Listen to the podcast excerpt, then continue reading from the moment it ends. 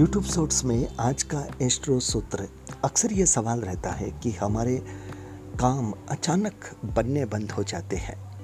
तो दोस्तों, इसकी एक वजह ये हो सकती है कि आपके बर्थ चार्ट के ग्यारहवें भाव का मालिक, लाभ भाव का मालिक, इच्छा पूर्ति के भाव का मालिक या ग्यारहवें भाव में बैठे करे, जब अपने से आठवें भाव में, अर्थात छठे भाव में संचरण करते हैं उस वक्त आपके सामने ऐसी पेचीदगियाँ, जटिल स्थितियाँ बननी शुरू हो जाती है और जैसे ही ये ट्रांजिट पलटता है, आपके काम फिर बनने लग जाते हैं। बहुत बहुत आभार, नमस्कार।